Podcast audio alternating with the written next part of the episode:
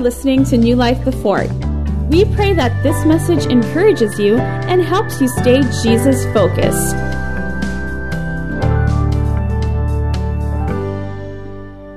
A tale of two trees, all right? And obviously, we all know what the two trees are. There's the tree of life and the tree of the knowledge of good and evil, right? Amen. So we're just going to talk about that, and we're going to see uh, and understand uh, the meaning of these two trees and why in the Garden of Eden these two trees were very central, all right, to our story, to the story of humankind. So let's begin with Genesis chapter 2, verse 8 to 10 in the Amplified Bible. Genesis 2, verse 8 to 10 in the Amplified Bible. All right, verse 8. And the Lord God planted a garden toward the east in Eden, which is delight, and there he put the man whom he had formed, framed, and constituted. Verse 9. And out of the ground the Lord God made to grow every tree that is pleasant to the sight or to be desired, good, suitable, pleasant for food. The tree of life also in the center of the garden, and the tree of the knowledge of the difference between good and evil and blessing and calamity. Verse 10 Now a river went out of Eden to water the garden. And from there it divided and became four river heads. All right. So that will be our main text, taking uh, everything that is in there and slowly trying to learn what it is saying. Now, Eden, obviously, it means God's delight, God's pleasure, and God's delight. And in the center of God's pleasure and delight, He placed in it two trees. All right. Now, we all know that Eden was made for man that everything in the Garden of Eden was prepared for man. Before man came into the picture, everything that he needed was already found in the garden. Do you believe that? Amen. And so it is with us. God has prepared everything already for you. How many of you know that in Christ you already have this Garden of Eden where in Christ you have everything you need?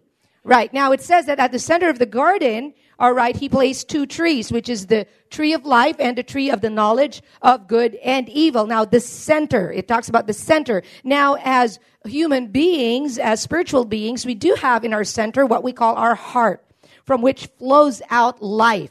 Our heart. Our heart is called the center of our being. And in that center, there is always an opportunity to choose life and death. How many of you believe that? There is an opportunity always to choose. You will always be bombarded in life by choices. All right. And so there is always an opportunity to choose. And what I love about this is that when it said that it was at the center, what God was saying was that in that center, God has given you free will to choose Him and to love Him. See, we are not robots. All right? God gave us the ability to choose. Hence, the question so many people are asking is why did He have to put the tree of the knowledge of good and evil in the garden when He did not want man to eat it? Wouldn't it have been easier for God and we wouldn't be in this mess if God just gave the tree of life, right? But then if he just gave the tree of life, then he would have taken away man's right to choose. Well, not right, but man's ability to choose. And how many of you know that I would like Giselle to love me out of his own free will? I mean, a gun wasn't put to his head when he married me. No, right? So there was no gun. He wasn't forced to. It wasn't something that robotically, okay, I'm going to marry Mylene whether I like it or not. No, he chose to marry me. And in the same way, we want to be able to choose to love God because then out of our hearts, things will flow freely and not forced, right? And that's what God wants. And so God gave us the ability to choose. And so in the center of our heart, He wants our relationship with Him to be intentional. All right. We talked about intentional relationships. Now we would pursue God intentionally. So he wants relationships on purpose. Then he also says in verse 10 now that there's a river that is coming out of Eden to water the garden, and from that it is divided into four riverheads. And how many of you know the river symbolizes provision? So there was a river of provision flowing in the garden. Now about these two trees. Now let's go to Genesis 2, 15 to 17 in the Amplified Bible, talking about these two trees. All right? Genesis 2:15 says and the Lord God took the man put him in the garden of Eden to tend and guard and keep it. Now I love that because the Adam was not just there to enjoy the garden, but he was given a task. He was given something to do there, and that was to guard the garden. That means there was an enemy that needed the garden to be guarded from. All right. Now, how many of you know by this time, Satan, the enemy of man and the enemy of God, had already fallen from heaven by this time? All right. So we all know that you know, God knew that there was an enemy. And so therefore he was telling Adam, you know what? I'm going to give you the empowerment. I'm going to give you everything that you need, but I want you to tend. I want you to cultivate and I want you to guard this garden. I want you to keep this garden. And how many of you know if the Garden of Eden, uh, and the center of it represents our heart, God is wanting us to guard our hearts. All right. Okay. And verse 16, and the Lord God, now it says here, commanded the man saying, you may freely eat of every tree of the garden. Verse 17. But of the tree of the knowledge of good and evil and blessing and calamity you shall not eat, for in the day that you eat of it, you shall surely die. And this just says so much about human nature. I mean, Adam had everything. Can you imagine how many trees were available to him at his disposal to eat? I mean, I cannot even begin to imagine how many plants, how many trees were good for food in that garden. And there's this one tree that he's not supposed to touch. But I don't know what it is. But human nature is like, you have everything, and yet we look for the one thing we do not have. Isn't that true? You may be like, oh, you know, I, she has this and she has that, and I have this and I have that, but, you know, I wish I had that. And sometimes, you know, if you don't have it at this point, well, God must be saying you don't need it at this point. You know? And we just need to trust God that whatever it is that we have today is what we need. And the time that when we need it, that He will give it to us. Amen. All right. Something to say about that. Now, Genesis 3 1 to 7. Now, this is the temptation and the fall of man. Let, let, let's read it. There's so much to see here. Now, the serpent was more cunning. What does cunning mean? Crafty, devious, deceptive. He was more cunning than any beast of the field which the Lord God had made. And he said to the woman, Has God indeed said, You shall not eat of every tree of the garden? First of all, it's trying to confuse her. Because how many of you know God did not say that? Not every tree. The woman said to the serpent, We may eat the fruit of the trees of the garden, but of the fruit of the tree which is in the midst of the garden, God has said, You shall not eat it, nor shall you touch it, lest you die. Then the serpent said to the woman, Oh, you will not surely die. For God knows that in the day you eat of it, your eyes will be opened and you will be like God, knowing good and evil. So when the woman saw that the tree was good for food, that it was pleasant to the eyes, and a tree desirable to make one wise, she took of its fruit and ate. Now, let me say something about that. How many of you know that the things, the reason you're tempted with things, that it looks good, feels good, tastes good, but not necessarily good for you? And so she decided with the sight of her eyes, she decided with like, you know, what was good in her sight. And sin is like that. Or else we wouldn't, we wouldn't like any sin, right? We wouldn't want to sin. I mean, if sin was ugly, why would you want to sin, right? But the devil exactly knows that he's gonna, he's gonna use your senses, your sense of sight, your sense of smell, your sense of touch to entice you with something that looks good on the outside but is really bad for you. Amen? That's why we need the Spirit of God. Now, I'm going ahead of myself, but let's read on. And then she says, she took of its fruit and ate. She also gave to her husband with her, and he ate. Lot to say about that, but that's not our message. Verse 7. Then the eyes of both of them were open, and they knew that they were naked, and they sewed fig leaves together and made themselves coverings. All right, now we all know that this was the beginning of the fall of man. Now, my question was, what was Adam and Eve's sin? Why were they driven out of the garden? They did not commit adultery. They did not steal. They did not murder. The Ten Commandments weren't there yet. All right. So they didn't do anything like that. So what was it that caused them to be deceived? It all began, and listen to me very, very closely. It all began when Adam and Eve believed a lie instead of the truth. I will say that again because it is so important. It all began when Adam and Eve believed a lie instead of the truth. God made only one decree. What was that? That he would not eat of the tree of the knowledge of good and evil. And if they agreed to that, they were acknowledging, they were recognizing, they were declaring that only God and God alone determines what is right and what is wrong. Hello. God and God alone determines what is right and what is wrong. And by partaking of the tree of the knowledge of good and evil, they were saying, well, I want to be that too. I want to determine what is good and what is right in my own sight. That's what they were saying because, you know, for the longest time, they were depending on God for the way they lived. God telling them, God guiding them, being with God, walking with God in the cool of the day. That's how they lived. And all of a sudden it was like, well, you know what? I, I want to know for myself what is good and right.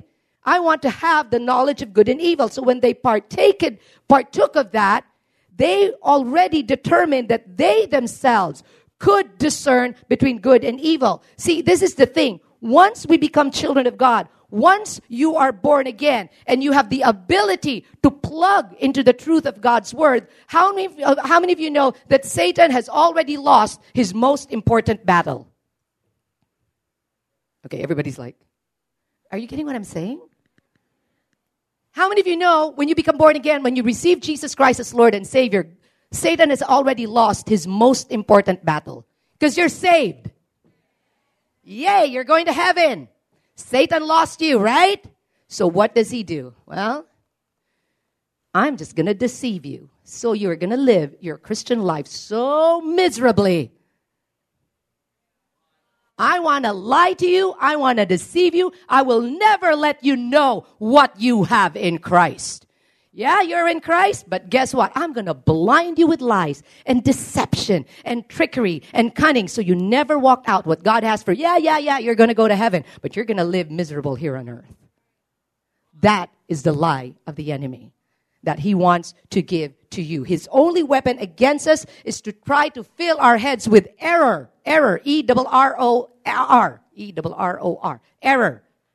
He wants to fill our lives with error so that we never discover what we have in Christ.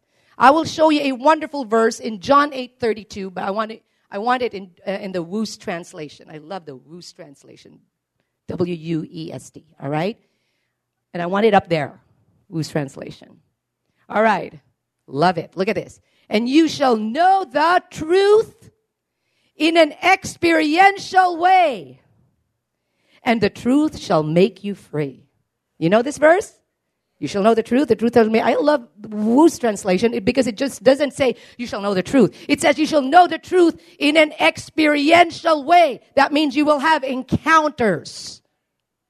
And these encounters with the truth shall make you free. Now, if the knowledge and an encounter with the truth makes you free, then guess what? An error or a lie will put you in bondage. You understand? If the truth sets you free, then an error puts you in bondage. So what caused Adam and Eve to go into bondage? They believed a lie instead of the truth. And what was this lie? This lie was, I can know more than you, God.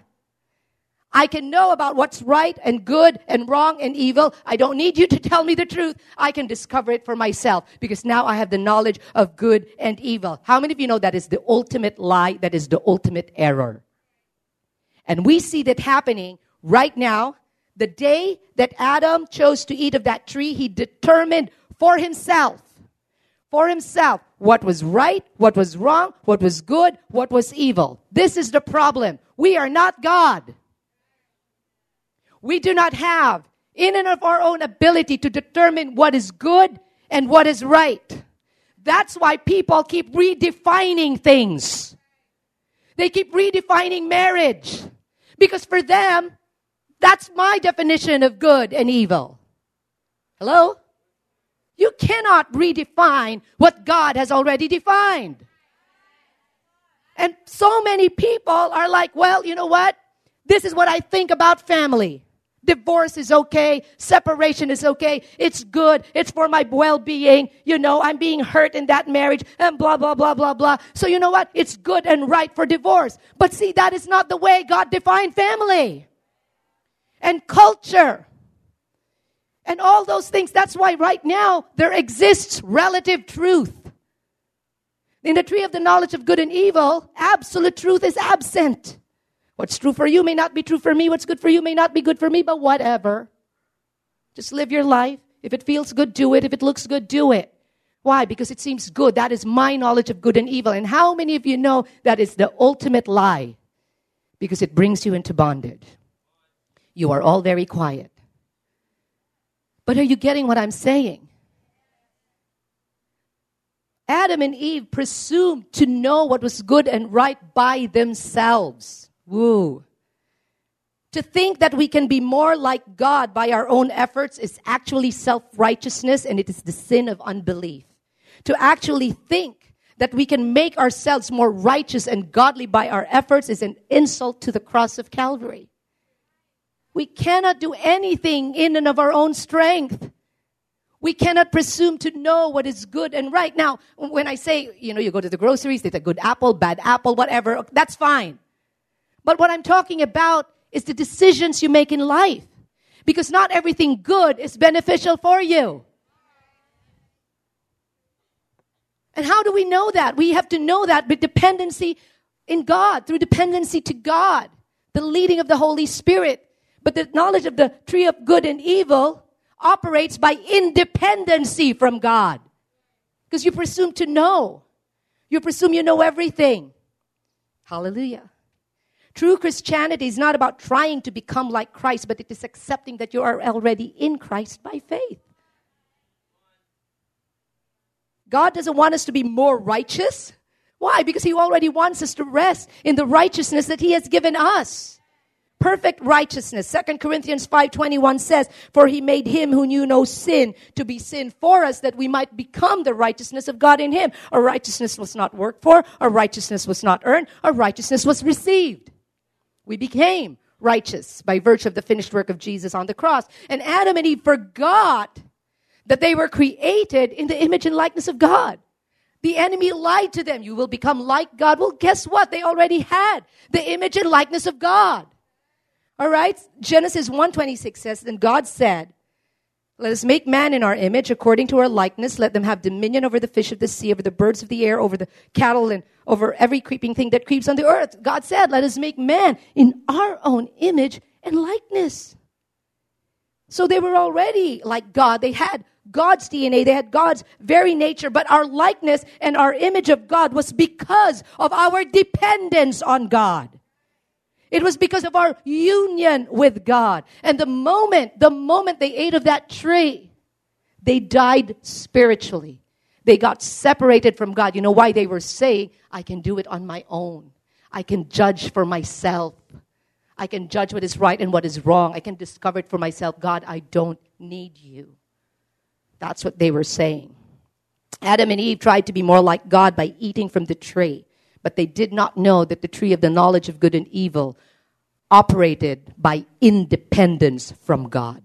And how many of you know without Jesus, we cannot do anything?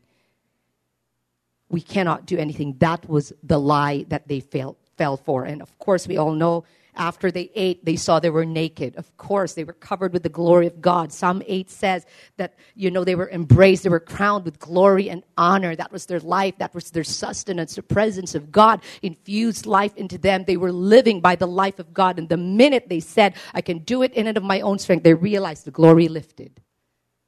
And they realized they were naked. And then again, through self righteousness, they tried to cover themselves with fig leaves tried it in of their own strength. Oh, I'm, you know, and they tried to cover it with leaves.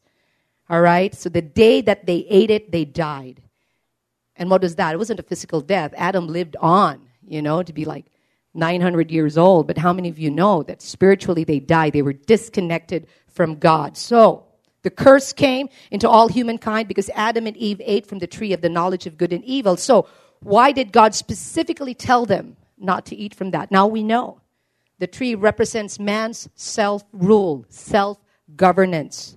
This tree represents an assumed independence from God in all areas of life. In fact, when Adam and Eve ate of the tree of the knowledge of good and evil, they found themselves in a place where their behavior, their performance, the doing of right and wrong became the focus of their life. It became the defining issue of life. It was like all of a sudden they placed upon themselves a chore chart.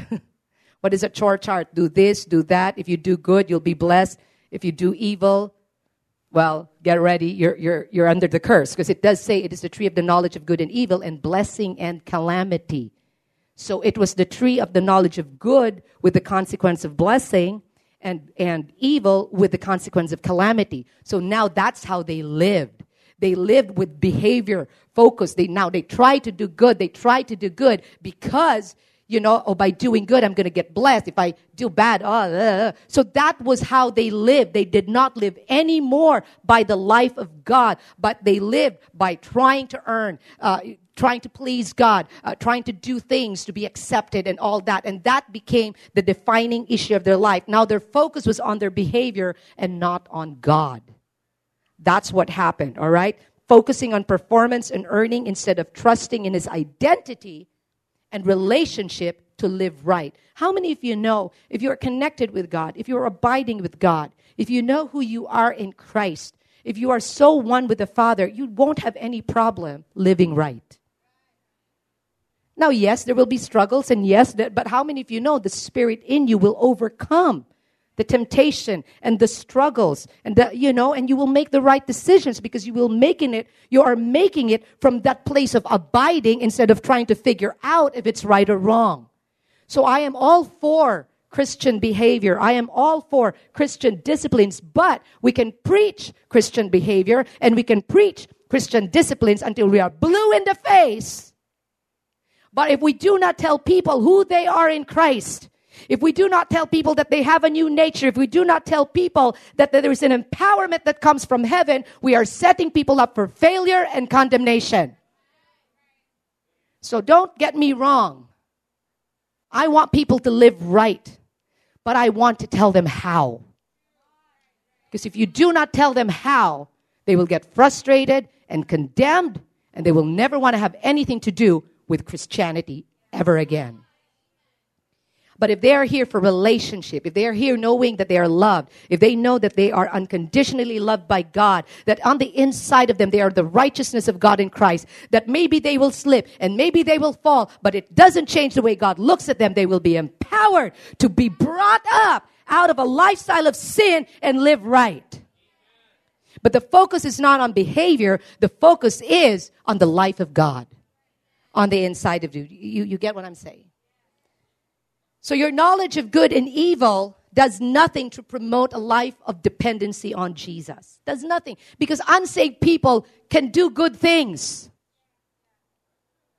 People who do not know God do wonderful things. So we cannot depend on whether we do good or bad to live a life of victory in Christ. Come on now. Even a person who doesn't believe in Jesus can do the right thing. But sometimes a good thing may not be the right thing for you. For example, how many of you know that, all right, um, like a missionary who wants to go to Africa and settle there and preach to the tribes in Africa and tell them about Jesus? How many of you know that is a wonderful thing? Nobody agrees? It is a good thing. It is a good thing to go. If you say good and evil, definitely good. Right? How many of you know that the, that the tree, that the tree can be a source of good as well as evil? Knowledge of good and evil. But this is the thing. If I said, well, that's a good thing. Hey, honey, that's a good thing. Let's just leave the fort, go to Africa, stay there, and just minister to the tribes there. What do you think? It's a good thing, right? Now, if we did that, how many of you know we would be going against the will of God? For us, because we're not called to go to Africa. We're called to stay here.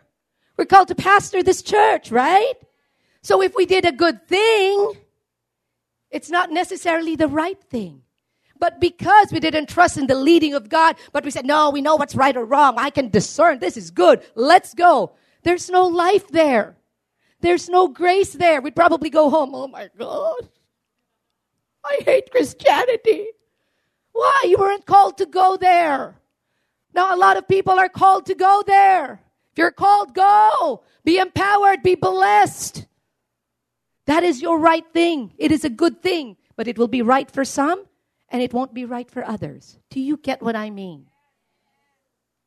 And how do we discern that? We discern that by the life of God on the inside of us. Amen?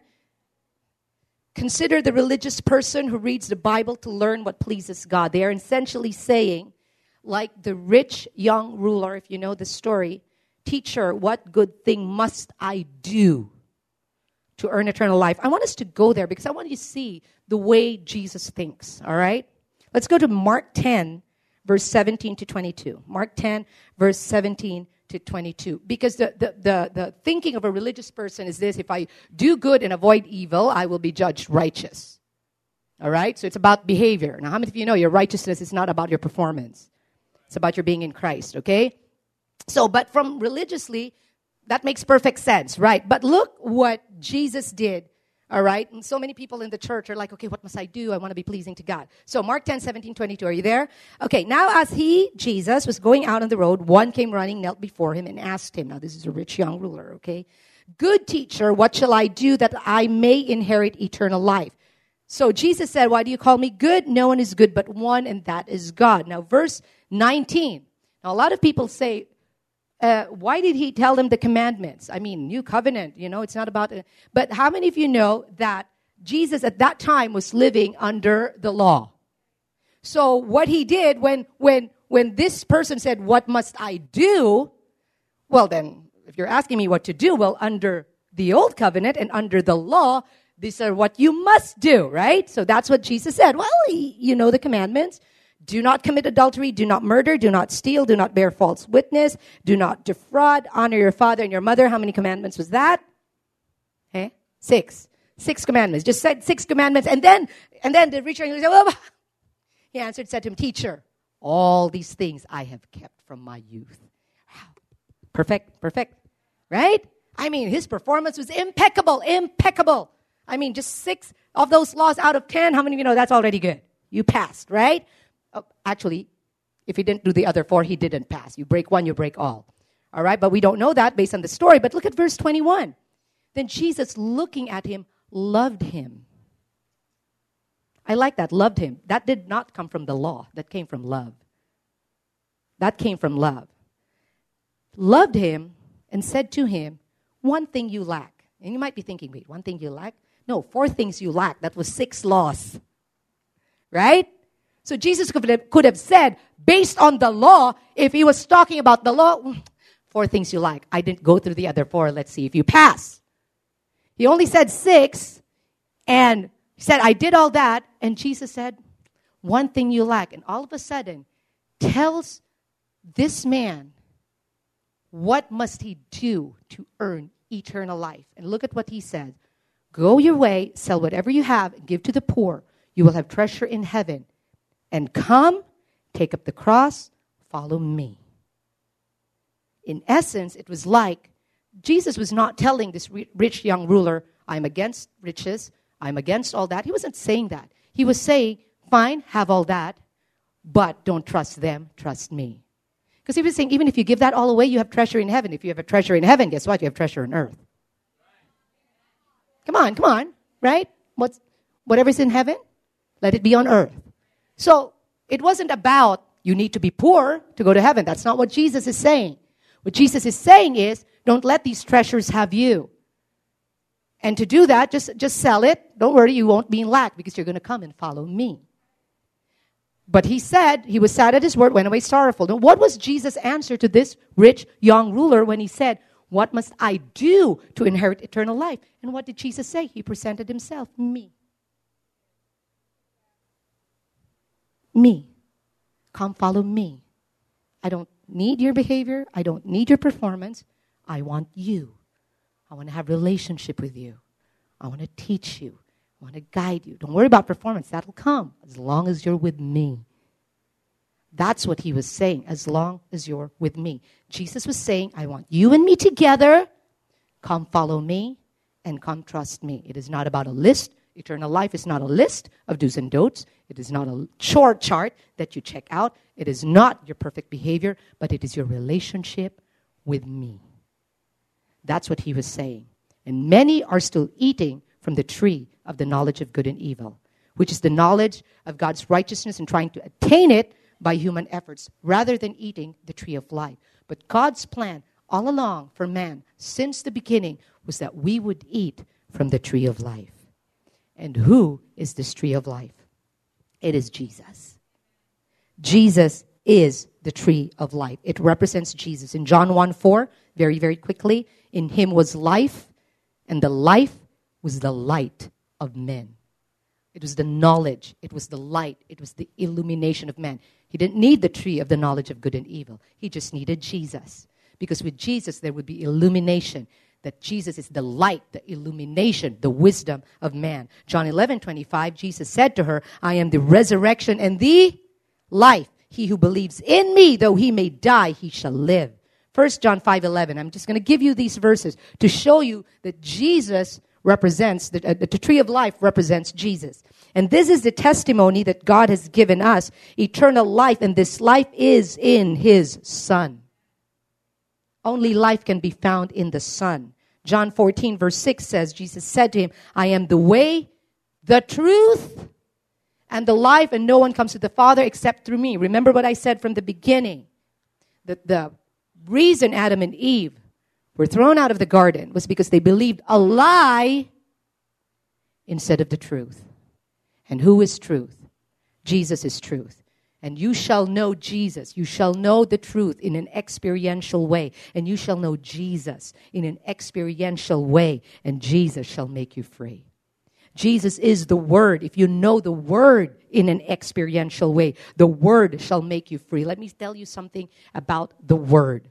We need a plumb line, a plumb line of Scripture, a plumb line of Scripture against which we can examine or determine every thought, every uh, suggestion, everything that worldly wisdom tries to put against us. We must have this plumb line of scripture. Now, what is a plumb line? I have a picture of a plumb line. It, it is a, a, a tool, a small, heavy object attached to a string of rope that is used specially to see if something such as a wall is straight. Look at that. That is a plumb line. Okay, that's how it looks like. And the carpenters would use the plumb line to determine whether a house or a building or a wall is straight. Now, how many of you want a straight house? You don't want a crooked house that can be tossed to and fro by the wind. You want a plumb line so that they know that this is straight. Now, the carpenters depend on the plumb line. They cannot, and I pray that when you build your house, you will have a carpenter who uses a plumb line like this or a measuring tool. Why? Because he cannot eyeball it. Pantay na yan. Eh, pwede na, pwede na, pwede na. Konti. Ayan, okay na. How many of you know that's scary? If, if you depend on the carpenter's discernment of good and evil to build your house, looks good. Are you sure? Eh, looks good. No. Wait, no, measure it, right? You have a measuring stick, have, have that, that standard that is inviolate. It cannot be moved. It is something that you measure with. It doesn't matter if to the carpenter it doesn't look straight, but the plumb line says it's straight. Guess what? It's straight. If the plumb line says it's straight, it's straight. I don't feel it straight. I don't care how you feel. I don't think it's right. I don't care about what you think. I care about what the plumb line says. We need to have a plumb line of scripture. We cannot be the knowledge of good and evil. Yeah, I know that. I know. Mm, yeah, but pwede na. No, we need to have, I love it. The word is the plumb line. Amen. Look at Isaiah 28, verse 16 to 17. Thank you, Mitchie, for giving me this verse. There's a verse. There's a verse that talks about the plumb line. All right? Without the plumb line of scripture, look, ah, Without the life of God, without the Word, we have no way of knowing what is truth and error. There's no way. No way. All right? So Isaiah 28, 16 to 17, Message Bible. It says here, but the Master God has something to say to this. Please put it there because I want them to see it. Okay. Watch closely. I am laying a foundation in Zion, a solid granite foundation, squared and true. In another translation, it's the cornerstone. Who is the cornerstone? Okay, so in another translation, it's saying, I'm laying a cornerstone in Zion. He's saying a solid granite foundation, squared and true. And this is the meaning of the stone. A trusting life won't topple. If you are if you're living your life based on the plumb line, based on the tree of life, eating from the tree of life, guess what? Your life won't topple.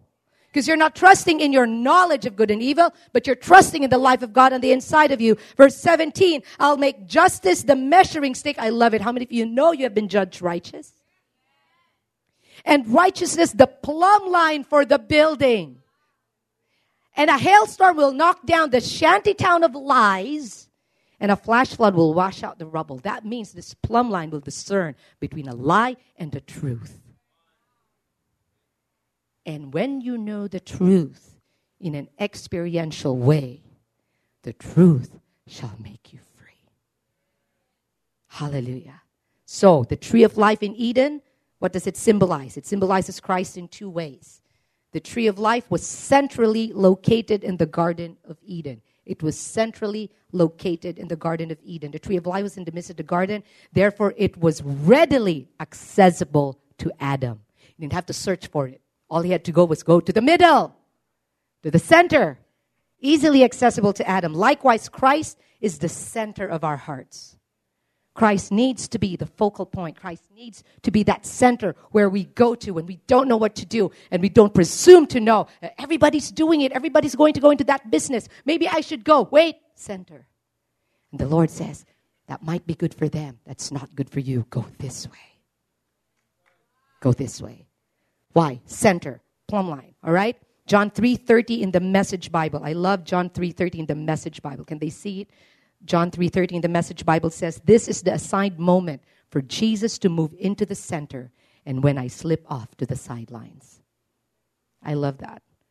In the New King James, it's actually he must increase, but I must decrease. What does that mean? Put Jesus at the center. The second thing about the tree of life, it was associated with a very unique river. Remember the river of provision? Right? Remember that? The uniqueness of this river lies in the fact that after watering God's garden, it was the source of four other rivers. I'm telling you, when you eat of the tree of life, there is the water on the inside of you, who Jesus is the source, and you will now be, because of Jesus on the inside of you, because you're eating from the tree of life, you will be now that source of life for others four rivers going out from that one river. That is a picture of your life. In Revelations 22, verse 1 to 5, I will show you what happens when you eat from the tree of life. And he showed me a pure river of water of life, clear as crystal, proceeding from the throne of God and the Lamb. Verse 2 In the middle of its street and on either side of the river was the tree of life, which bore 12 fruits, each tree yielding its fruit every month. How many of you want that? That means you are fruitful in every season. And it says the leaves of the tree were for the healing of the nations. Well, guess what? With Christ on the inside of you, you can bring healing to the nations. Jesus on the inside of you, Christ bringing healing to the nations through you. Verse 3 And there shall be no more curse, but the throne of God and of the Lamb shall be in it, and his servant shall serve him. You know, the curse of the law is that you're trying and trying to please God in and of your own strength. That's the curse of the law. Well, guess what? When you eat from the tree of life, you are redeemed from the curse. And then it says in verse 4 they shall see his face, and his name shall be on their foreheads. I love that. You're marked for Jesus. There shall be no night there. There need no lamp nor light of the sun, for the Lord God gives them light, and they shall reign forever and ever. That is a picture of you as you eat from the tree of life. Amen. Hallelujah. So many more verses. But what is the core issue of the tale of two trees? What is the core issue? The core issue is who do you trust in?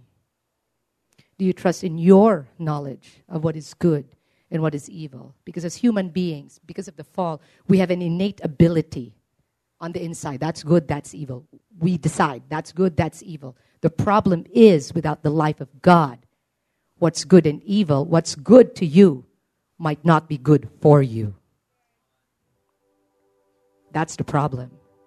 But when we eat of the tree of life, when we trust in the life of Jesus on the inside of us, when we trust in His leading, His love, and His grace, things that may seem good outside, you will know that seems good, but you know, I just sense in my spirit. How many of you have ever made a decision because you sensed it in your heart and in your spirit, right? That it didn't make sense, it looked crooked, it didn't feel uh, everybody's going there, and it, but the plumb line of the Spirit of God and the life of God and the Word of God said, No, that's straight. I want you to go there. That's where Jesus wants us to go. He doesn't want us to depend on ourselves, He wants us to depend on Him. He wants us to live life in and through Him. Amen? Hallelujah. And it says here in John 6 57 we must be consciously eating from the tree of life. Consciously eating of Jesus, feeding on Jesus. As the living Father sent me, and I live because of the Father, so he who feeds on me will live because of me. I will give you a summary of the two trees. And it is found in Jeremiah 17, verse 5 to 8, and I will end with this. The tale of the two trees in summary, verse 5. Thus says the Lord, and this is the tale of the tree of the knowledge of good and evil. Cursed with great evil is the strong man who trusts in and relies on frail man, making weak human flesh his arm, and his mind and heart turn aside from the Lord. For he shall be like a shrub or a person naked and destitute in the desert. Does that sound familiar? Weren't Adam and Eve naked? They found themselves naked when they partook of the tree of the knowledge of good and evil. And he shall not see any good come, but shall dwell in the parched places in the wilderness, in an uninhabited salt land. That is the tale of the tree of the knowledge of good and evil. But we have the tree of life. And as you lift your hands today, let me pray this verse over you. Because I believe that from this day on you will choose to partake of the tree of life. Let me pray over you. In the name of Jesus, as you partake of this tree, the tree of life, Jesus Christ Himself, when you partake of that, this is your story. That you are most blessed because you believe in, trust in, and rely on the Lord, whose hope and confidence the Lord is. You shall be like a tree planted by the waters that spreads out its roots by the river. And you shall not see and fear when heat comes, but your leaves shall always be green. You shall not be anxious and full of care in the year of drought, nor shall you cease from yielding fruit. Father, in the name of Jesus, I declare that as we have heard your word today, that we choose to partake from the tree of life. We do not presume or assume to know everything, to know what good and evil is without you. We can only discern that when we are with you, when we live life connected to you and abiding in you. So, in the name of Jesus, I declare over New Life the Fort, we are those who only partake of the tree of life of the Lord Jesus Christ. And I declare you are fruitful, you are blessed, and that can never be changed. In Jesus' name, and all God's people say, Amen and Amen. Hallelujah. Let's give glory to God today. Before I end the service, I, I just want to make sure that all of you have partaken of the tree of life. Maybe there are some of you here, you have never tasted life, you have never partook of this tree Jesus Christ Himself. You have never made the decision to receive Him into your life as Lord and Savior. Well, today there is an invitation here. It is not about what you should do, it is about a man who is offering himself to you. It, about, it is about entering into a relationship with Jesus Christ. Maybe you haven't done that, but you want to do so now. Maybe there are some of you here and you are saying, Pastor, please pray for me. I'm so tired. I'm sick and tired of living life in my own strength. I'm trying to do good. I'm trying to please God, but I always fail. I can't handle it anymore. Pastor, would you please pray for me? I need Jesus. So if that is your prayer, with every head bowed and every eye closed in this place today, please. If this is your prayer and you're saying, Pastor, I need Jesus, I want him today, could you just raise your hand right where you are and I'm going to pray for you. Thank you for that hand, ma'am. Thank you for that hand. Thank you, thank you, thank you for the hands that are raised. Thank you. Thank you for hands all over the place. Thank you for those hands. Thank you. And if you are in the fourth floor, and if you are raising your hand, I don't have to see it. I'm not important. God is. He sees your hand. He sees the decision you're making. For those of you who have raised your hand, you're making the best decision of your life to receive Jesus Christ into your heart as Lord and Savior. You may put down your hands right now, and I want to lead you in a prayer. It is a prayer not to join a religion, not to join a church. That's not something you need to do to inherit eternal life. But I'm going to lead you in a prayer to receive the person, Jesus Christ, life Himself. So, congregation, let us pray this prayer with those who are going to pray it for the first time. Jesus, I recognize that you are the tree of life. And today, I make a decision to feed on you, to partake of you. Jesus, I receive you into my heart. Be my Lord. Be my Savior. I choose this day to follow you with all my heart. And I believe that as I receive eternal life today, that I will be empowered to live, to live the life that you have prepared for me. I thank you, Jesus, for this new life that I have in you today.